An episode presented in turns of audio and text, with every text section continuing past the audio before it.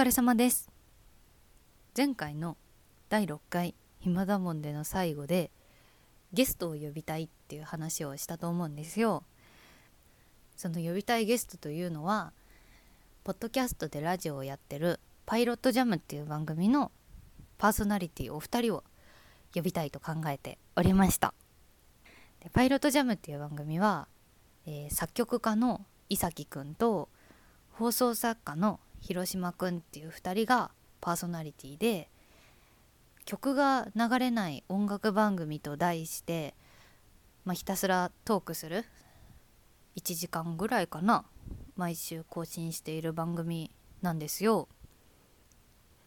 まあ、なんでそんな2人を呼べるのかっていうことなんですけどその放送作家の広島くんっていう方が私が昔聞いてた「レコメン」っていうラジオのリスナー仲間でまあ、レコメンっていうラジオではもうヘビーリスナーラジオネーム焼肉薬太郎さんが、まあ、その放送作家の広島くんと同一人物なんですけど当時からね関わり合いはあったんですよ。で最近でも交流があってで私がその番組を見つけて、まあ、声をかけて聞くようになって1回だけその「パイロットジャム」っていう番組に私も船右衛門としてお邪魔したこともありましてまあ、2人とも面識があるようなそんな関係なんですね。本当に面白いんですよお二人。もうプロの芸人さんじゃないけども何て言うかもう本当プロのおしゃべりの方ぐらいトークが面白くてほんと声出して笑っちゃうような回もありますしすごく引いちゃうような内容の回もあるんだけど2人ともセンスが高くてだから私が一回お邪魔した時もなんかもう自分が入ることが邪魔だなって思うぐらい恐縮なねことだったんですけど、まあ、そんな2人がもしこっちの番組に来てくれたら絶対面白いだろうなと思ったし何といってもその自分がねこの番組をやりたいって思ったきっかけがパイロットジャムにあるのでまあ感謝の気持ちも込めてあと私はそのパイロットジャムによくメールを送ってるので向こうも感謝をしてほしくてあの来てほしいなっていう気持ちもあるから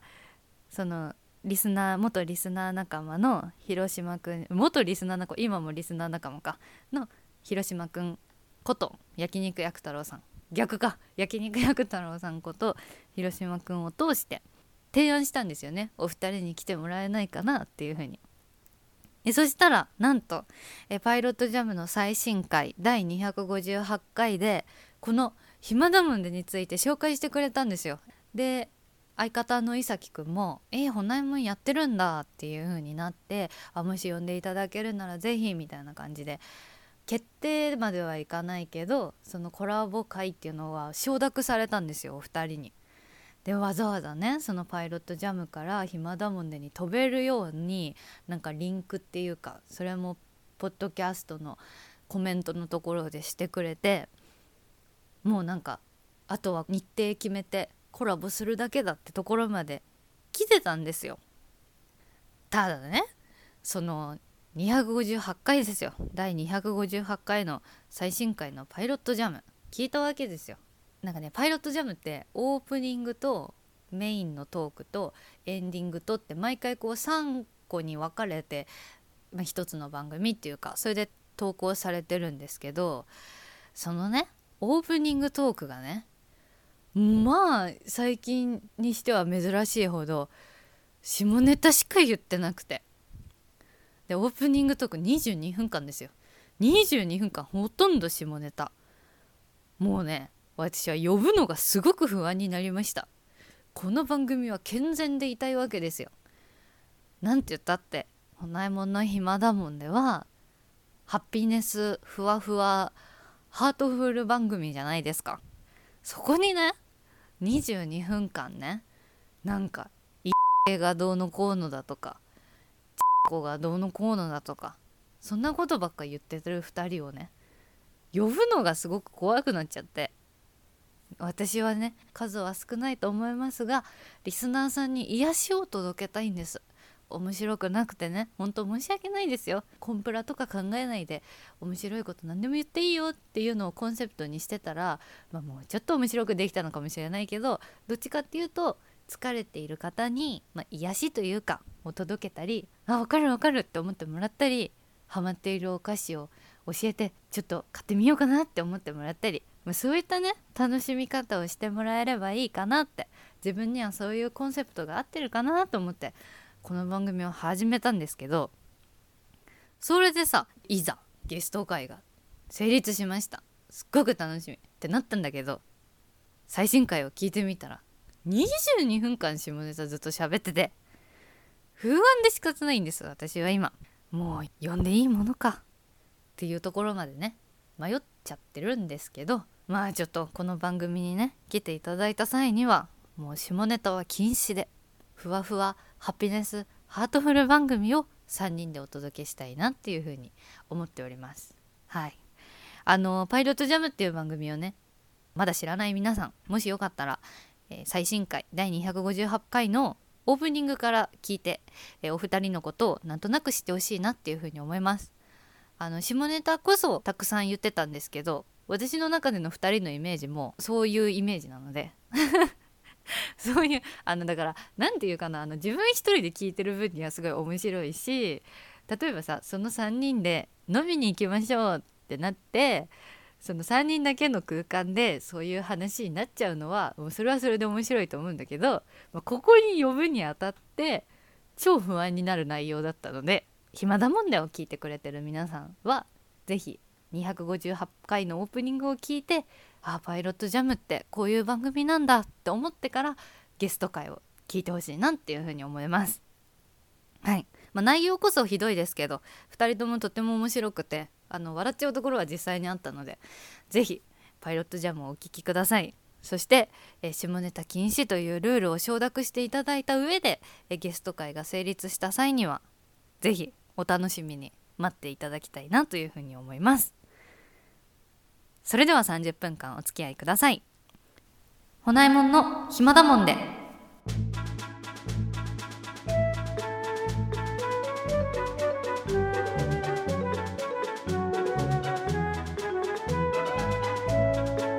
皆さんおはようございます。こんにちは。こんばんは。ショートスリーパー兼インフルエンサーのほないもんです。昨晩の睡眠時間は8時間。現在のインスタフォロワー数は0人です。ということで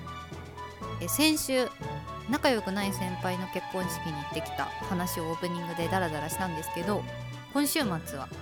幼なじみの結婚式に行ってきました。もう昨日の話なんですけど。でね前回の仲良くない先輩の結婚式では、まあ、お酒を飲んで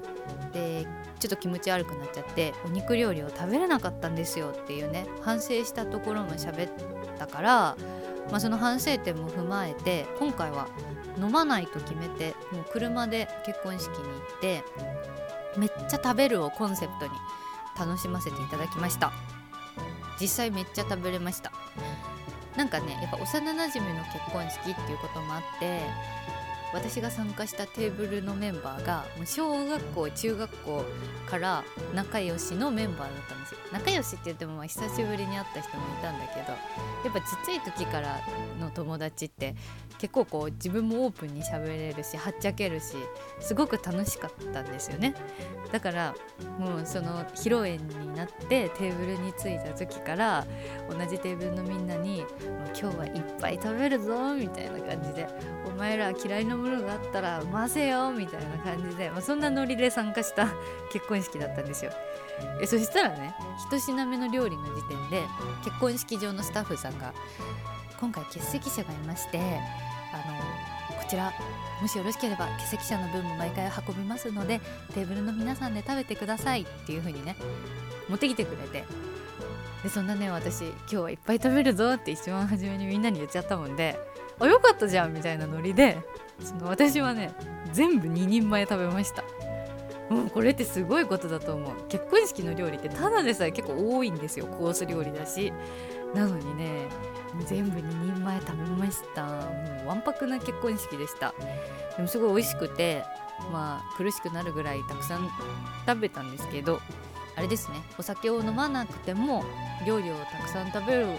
っていうだけですごく楽しいなって思ったし、まあ、前回の反省を生かしてもったいないことをしなかったというか全部完食できたのもすごい楽しかったなって思います。あとね幼なじみは男の子なんですけどだから新郎側で参加したんですけどねもう結婚式中新郎がずっとふざけててこんな結婚式は初めてでそれもすごく楽しかったですもうあの挙式のさ初めに新郎がバージンロード歩いて入場するじゃないですか。それでは新郎の入場ですって言った後に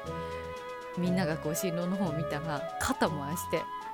トレーニングしてたんですよ。そんな新郎いないだろうって思ってもう本当にとにかくずっとふざけてたんですよね。なんか披露宴の一番初めの挨拶も今日は清水美智子さんのお誕生日です。おめでとうございますっていう言葉からスタートしてでも世代に滑ってたんですけどもう本当にねそんぐらい平常運転。なんか全然緊張してないなこいつっていう、まあ、らしいなっていうかそんな結婚式でね、まあ、そんな新郎今まで見たことなかったのですごく楽しかったです。はい。ただね逆にその本当に小学校5年生の時からの付き合いなのであん？新郎の人とは小学校1年生の時からか。すごい仲がいい存在なので小さい頃から知ってるからこそすごい泣けましたね。やっぱり。ジーンとくるものはあって。そのいっぱい食べれた面でも新郎がふざけてたことも、まあ、小さい頃からの思い出が蘇って泣けたことも踏まえて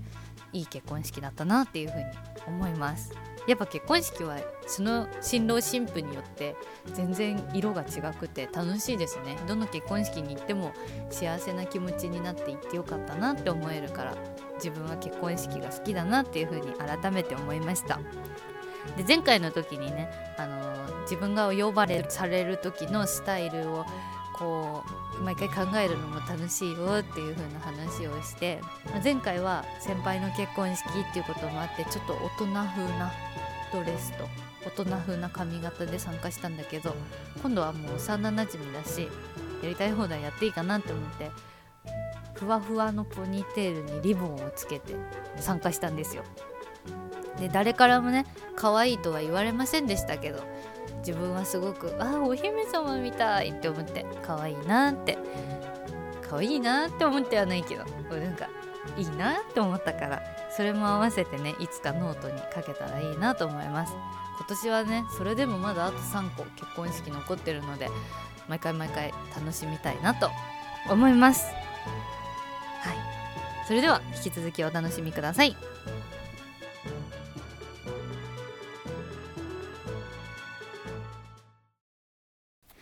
続いてはこちらのコーナーです。君も一緒にドラえもん博士になろう。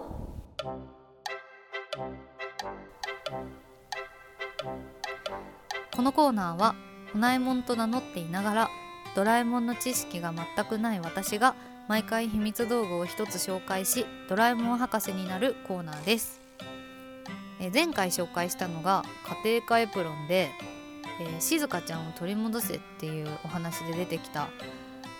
秘密道具みたいですよっていうことで皆さんに紹介してね。あのまあ、きっとのび太くんが将来静香ちゃんと結婚したいからそのエプロンを使って家事が上手になれるようになったんじゃないかなみたいなふわっとした予想を立てたんですけどこの家庭科エプロンが出てくる静香ちゃんを取り戻せっていうお話自体調べたらすごいなんだろうな面白かったもんでもうストーリーをネットで調べた通りのことちょっと時間かかっちゃうんですけど皆さんに紹介したいなって思います。その静香ちゃんを取り戻せっていうお話をまだ見たことがなくてこれから見たいなって思ってる人がいたらもうもろネタバレになるのでちょっと一旦飛ばしてほしいんですけどストーリー全部いっちゃいますね、えー、雲の上で昼寝を終えて部屋に戻ってきたのび太、まあ、もうこの時点で意味わかんないんですけどなんで雲の上にいるのって感じなんですけど、まあ、ちょっとねスルーしましょう。でするとドラえもんがしまい忘れたタイムテレビを見つけ起動すると未来の静香が映し出されたのだが彼女は息子のことを秀代と呼びのび太は「あれ？息子の名前はのびすけじゃないの?」と動揺する。まずだからこの時点でこの静香ちゃんを取り戻せの前にきっとあの私が言ってたねジャイ子との結婚を静香ちゃんとの結婚に変える話が以前にあったのかなっていうふうに思います。その後の話なのかなっていうことが汲み取れます。でそこにママが現れて私が帰ってくるまでに家事を済ませておいてと言われてしまいのび太は仕方なく家事をすることになる。まあその動揺したままね家事をすることになる。しかしのび太は慣れない家事に苦戦していた。ちょうど帰宅したドラえもんはのび太から事情を聞き誰でも家事が上手になる。家庭科エプロンを取り出す。しかしのび太は家事ならお嫁さんにやってもらうと言いながらタイムテレビで未来の静かの様子を見ることにする。しかしそこに映し出されていたのは出来すぎそっくりの少年でありのび太は「そんなバカな僕は静香ちゃんと結婚してのびすけが生まれるはずなのに」と混乱する。後ろから映像を覗いていたドラえもんもこの事態に動揺しながらもしかすると未来が変わったのかもしれない。例えば君が静香ちゃんに嫌われたか静香ちゃんが出来すぎくんを好きになったかという。信じられないのび太は静香の家に行くが彼女の母から静香は出来すぎくんの家に行ってますよと伝えられる。のび太を追いかけてきたドラえもんはとにかく出来すぎの家に行ってみようと言いながら彼を落ち着かせる。ドラえもんたちが出来すぎ家に向かうとちょうど出来すぎが手料理を作っていたところだった。彼は静かだけでなくドラえもんたちにも料理の批評を聞きたいと言い3人に料理を振る舞う。ドラえもんたちは出来すぎの料理を食べて美味しいと絶賛する。出来すぎが言うにはこれからは女性も社会に出て仕事をするようになるし女性が家事の専門というわけにはいかなくなるという理由で料理を始めたらしくその話を聞いたのび太はショックを受けてしまう。割と本気で生きているのが嫌になったと落ち込むのび太を見たドラえもんは諦めるのは早いよ。この家庭科エプロンを使って出来すぎくんに負けない家事の名人になればいいと言い続けて毎日の努力に積み重ねが歴史を作っていくんだよと言いながら励ます。その後のび太は家庭科エプロンを使用しママから頼まれた家事を完璧にこなしていく。その間にドラえもんはタイムテレビで先ほどの未来の映像を見ていたのだがそこには未来ののび太とのびすけが映し出される。同時に未来の出来すぎと彼の妻も映し出され秀代はあくまでも出来すぎの出張中にのび太と静香が預かっていただけだったことが判明する。のび太と静香が結婚する未来は変わっていなかったのだ。それを知ったドラえもんは一安心するが家事にやる気を出したのび太を眺めながら当分は黙っていた方がいいかなとつぶやく。そんなお話だそうです。まあ多分1時間かね30分のお話だったと思うんですけどそれを今ギュギュってねあの綺麗にまとめてくださったサイトがあったのでそのまま紹介させてもらいました。いや面白いよね普通に。なんか内容がすごく面白いなって思ったしなんだろうな。もうって行き過ぎくんは今の未来を見据えた多様性を考えた男の子だったんだなっていうね。なんかそういう点でも面白いし一方のび太くんの初めのダメダメな考え方亭主関白な考え方から無邪気に努力する良さまで描かれててなんか素敵な話だなって思いました。で家庭外ブロンをつけてあの価値を頑張るのび太くんっていうだけで考えれば普通にいいんだけどね、まあ、毎日の努力の積み重ねが歴史を作っていくんだよってドラえもん言うなら道具に頼らずにやらせろよっていうふうには思うんですけど。まあまあまあまあいいでしょう。ね。私だって家庭科エプロン欲しいし。あるなら欲しいし。まあすごくいい話だなって思ったので全部紹介させてもらいました。はい。この話についてはこれ以上言うことがありません、えー、次は木から始まる秘密道具なんですけど、まあ、木もねたくさんありました。がちょっとおいいねこれって思うのがあったので紹介します。今回皆さんに紹介する秘密道具は？キャラクターシール。えー、このシールをおでこに貼ると貼った本人は何も変わらないのに周囲の見る目つまりキャラクターが変わる。真面目ガリ弁無敵スポーツマンなどいろいろな種類がある剥がす時は専用スプレーを使うのだということでこのキャラクターシールという秘密道具を紹介します。言った通りの内容でで真面目ガリ弁無敵スポーツマンの他に金持ち面白芸術家っていうシールも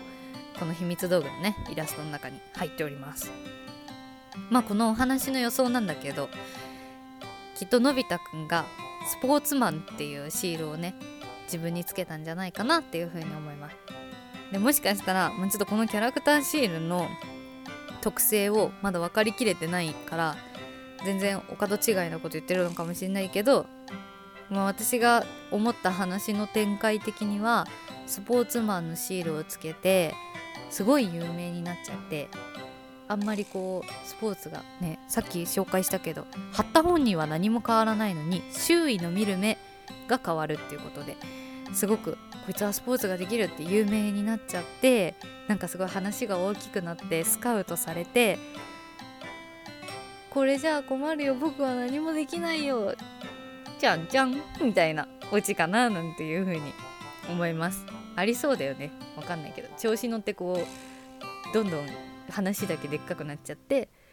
実際にはドラえもんって助けを求める展開になるようなそんな気がします。でこのキャラクターシールですけどもし自分がねもらえたら何を貼るかなっていうことでさっきも紹介したけど無敵金持ちスポーツマンガリ弁真面目面白芸術家、まあ、一応この7個がイラストに書いてあるんですが自分だったら面白シールを貼りたいなって思います。もう私本当に面白くなりたいんですよ。面白くなりたいし周りから面白いよねって思われたくて今まで生きてきたのでもう小さい時からお笑い番組を見ることがすごい好きだしお笑い芸人さんが言って面白いなって思ったセリフとか友達の前でここぞっていう時に使い回したりするのも結構好きだったので、まあ、もうほぼパクリなんですけどやっぱ面白くありたいなっていうふうには思います、まあ、この番組をね聞いてくださってる皆さんもあ面白くねえなって思うことがあると思うから面白シールを貼って、まあ、貼った本には何も変わらないっていうルールなので面白いことは言ってないんだけどなんか面白いなみたいな。そんな風に思われるだけでもいいのかなっていう風に。それじゃダメか。どうなんだろう。そんなこと言ったらさ金持ちシール貼ったってさ「ドラえもんってお金持ちだよね」って周りは言うけど実際にお金ないってことでしょ。なんか全然得しないじゃんっていう感じするんだけど。もうちょっとね使い方がよくわからないですけど。まあとにかく面白いよねって思われたいから自分だったら面白シールを貼るなっていう風に思います。では来週の答え合わせを楽しみにまた待ちたいと思います。今回紹介した秘密道具はキャラクターシールでした。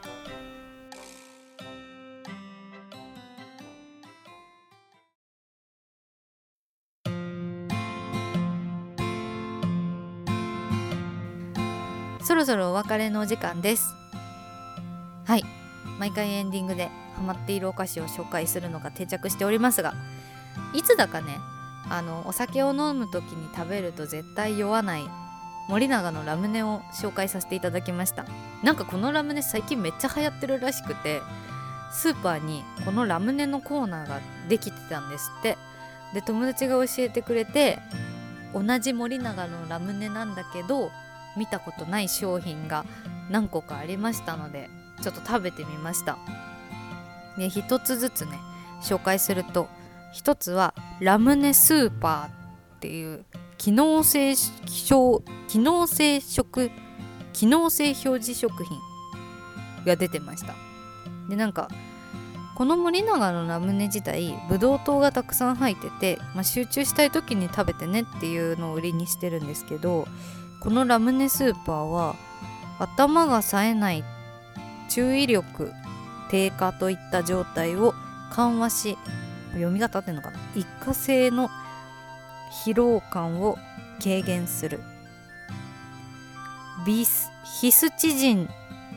の研究報告っていうなんか難しいね。やつです。味はグレープフルーツ味。なんか、ね、よくわかんないけど食べてみたらあの熱中症の時に食べるようなタブレットのような味がしました。はい。それだけです。でもう一個がふにゃもち生ラムネ。ってやつでなんかラムネなんだけどちょっとこうふにゃふにゃしててまあほんとラムネが硬いのであれば生にしたような 表現するのめっちゃ難しい。何食べてる感覚に近いかな？ハイチュウかな？ラムネの味まんまなんだけどハイチュウ形状にしたようなそんなやつでした。これは美味しかったです。美味しかったけどバリバリ食べれるっていう感じじゃないからこういうのが食べたいなって思った時に買えばいいかなっていうふうに思いました。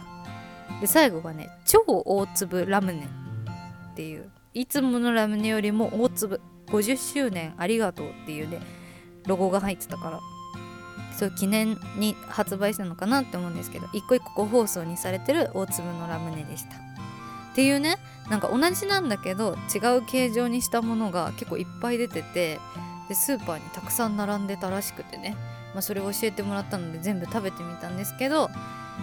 まああの普通のラムネが一番美味しいかなって思ったしなんかでもその機能性表示食品の方が酔わないのかなとかそんな風に思いました。でもどれも美味しかったです。やっぱ普通にあのよく食べる森永のラムネ自体味が美味しいのでどれも全部美味しかったです。で私はねこうやって酔わないための薬として森永のラムネを食してるわけですけどその効果は自分で言ってるだけなので決してその森永側がこれを食べると酔いませんよって言ってるわけじゃないのでまあ、ね皆さんは集中したい時などに食べていただけたらなっていうふうには思います。決して酔わないための薬として売られているものではないのであくまで私のあの感想というか意見なのでそこは誤解がないようにしていただきたいなと思います。どれも美味しかったからもしスーパーとかに並んでたら是非食べてみてほしいです。はい。ということで告知です。え、ほこちゃんという名前でノートを書いています。ちょっと最近サボりがち。書きたい。やっぱ結婚式のドレスの話したいです。頑張って書きます。もしよかったらノートほこちゃんで検索すると出てくるのかな？わかんないけど。有名ではないですが。確認していただけると嬉しいです。え X でもいろんな宣伝をしているのでフォローチェックしてくれると嬉しいです。アカウント名はアットマーク HOCOHOKO2 みんなも一緒に HOCOHOKO2 今日あんま時間ないのになんかちょっと今日録音時間をしてるんですよ。ほらもう30分超えてる。みんなも一緒にって言ってる場合じゃない。ああフォローしてください。よろしくお願いします。全然フォロワー増えない。本当に。フォローしてください。本当にフォローしてくださいって別にそんな大したこと言ってないから。あのね。まあいいや。チェックしてくれると嬉しいです。えインスタはまだ開設しておりません。いい加減開設します。え番組宛てのメールもお待ちしております。先ほど紹介した X に固定ツイートしておりますのでよかったら飛んで確認してください。あとメールください。パイロットジャムの2人ね絶対暇だもんで聞いてくれたと思うんですよ。パイロットジャムが更新されてから明らかに再生回数増えてたし多分伊崎くんとかもこの番組知って聞いてくれたと思うんですよ。メールよこしてくださいね。私はいつもパイロットジャムにメール送ってるんですからお二人もメールくれると嬉しいです。よろしくお願いしますね。聞いてるといいな。あの皆さんからのメールもお待ちしておりますのでぜひよろしくお願いします。はい。では今日も聞いてくれたあなたに今日か明日ハッピーなことがありますように。またね